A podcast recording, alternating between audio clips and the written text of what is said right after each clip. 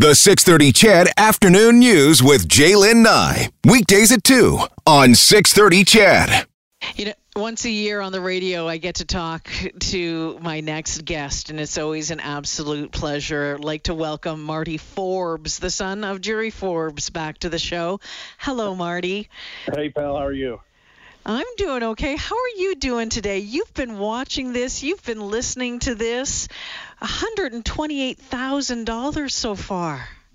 You know what? It, it, I was jello today. I mean, sometimes the magnitude of this whole thing kind of creeps up on you, but you just are always reminded about why this is such a special city. And I, I've worked in Toronto, Vancouver, Calgary, and a lot of good work is done there, but nothing to to the magnitude of what this city does when you ask them, you know, to participate. And it just fills me with pride and joy. What do you think it is about Santa's Anonymous that just has so many people uh, involved every year that has people, you know, answering that call when we need them to? You know what it it it just touches everybody. It's it's you know listening to the people who uh, who, who receive donations and are finding ways to give back or pass the the the you know the warmth down to their next generation and the generation after that.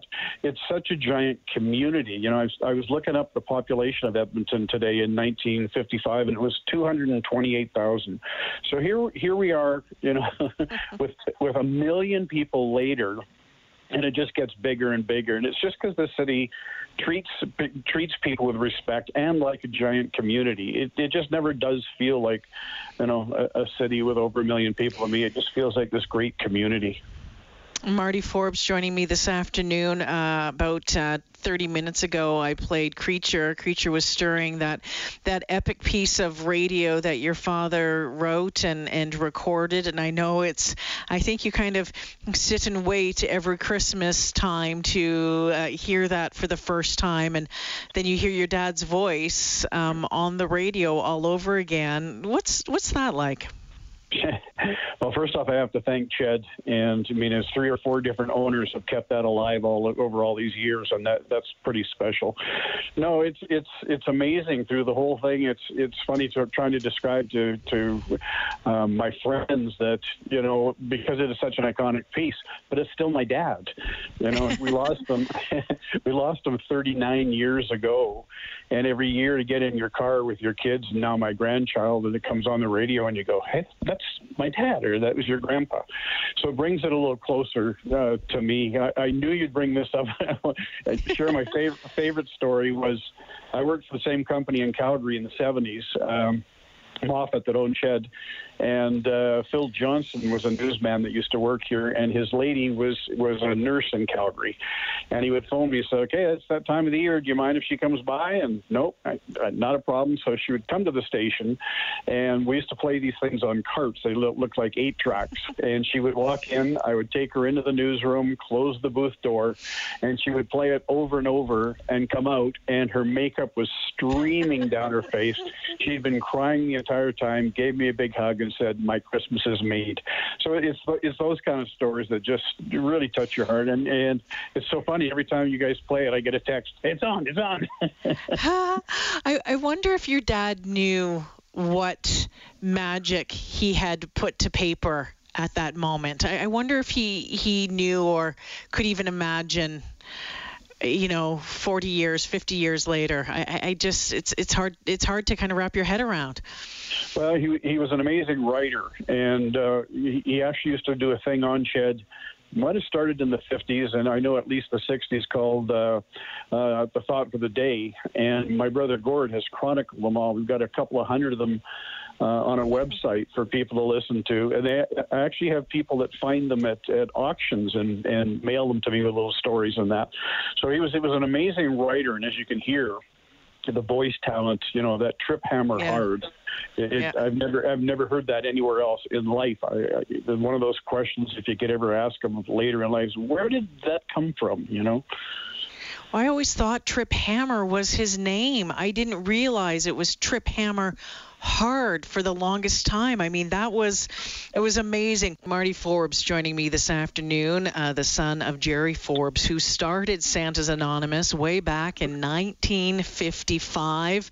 Um, you know, Marty, your father passed away what in 1981, and you know when you look at the legacy um, of, of of of Santa's and how it's been handed down through family after family after family, and how people have gotten involved.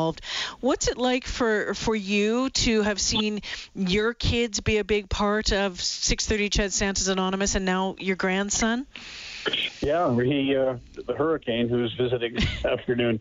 Uh, we took him. We took him to donate for the first time when we had the drive-through when the motorcycle thing went down, and to try to. He's still too young to understand, but I, I have a few pictures that are very very precious, and uh, we actually took him to the opening of the Jerry Forbes Center, and I have uh, a black and white picture of him looking up at a picture of Dad, and uh, there's there's the lineage right there.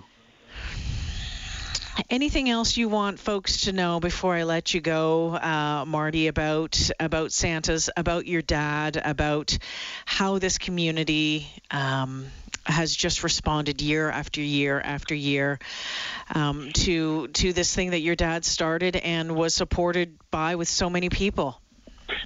Sure. I mean the the, the one thing that that really uh, he made sure that both I knew and my two brothers that also got into radio was to never take for granted the power that you have with that radio station. Mm-hmm. And he used to constantly say, "It's not you guys, it's not the staff that does Santa's Anonymous, it's the people." And here we have a year where the world is shut down. we wear masks everywhere. We're told to stay home, and a day like today comes on, and you know, let's hope it hits 150,000. and I kept I kept thinking, you know, the campaign. I, I was waiting for that awful email. Hey, we can't do it this year because of AHS.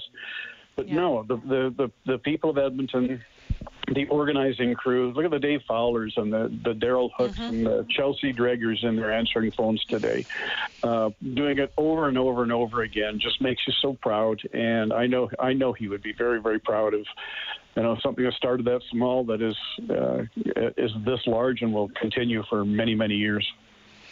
Marty Forbes, my friend, I wish we could uh, do this in person so I could give you a big hug, but I'm looking forward uh, to the day that we get to do that again. Thanks for joining me this afternoon. Absolutely, pal. Honored. Marty Forbes checking in this afternoon, the son of Jerry Forbes on this Santa's Day on 6:30 CHED. This is a power hour, my friend. It is the time to, to give us a call at 587-855-1821 or go online at santasanonymous.ca. Sky Eye measurements are going to match donations up to $5,000. Let's kick this even further out of the ballpark than you already have. We're at about 120 $28,000 so far. Hey, why not? Marty mentioned 150. Let's try.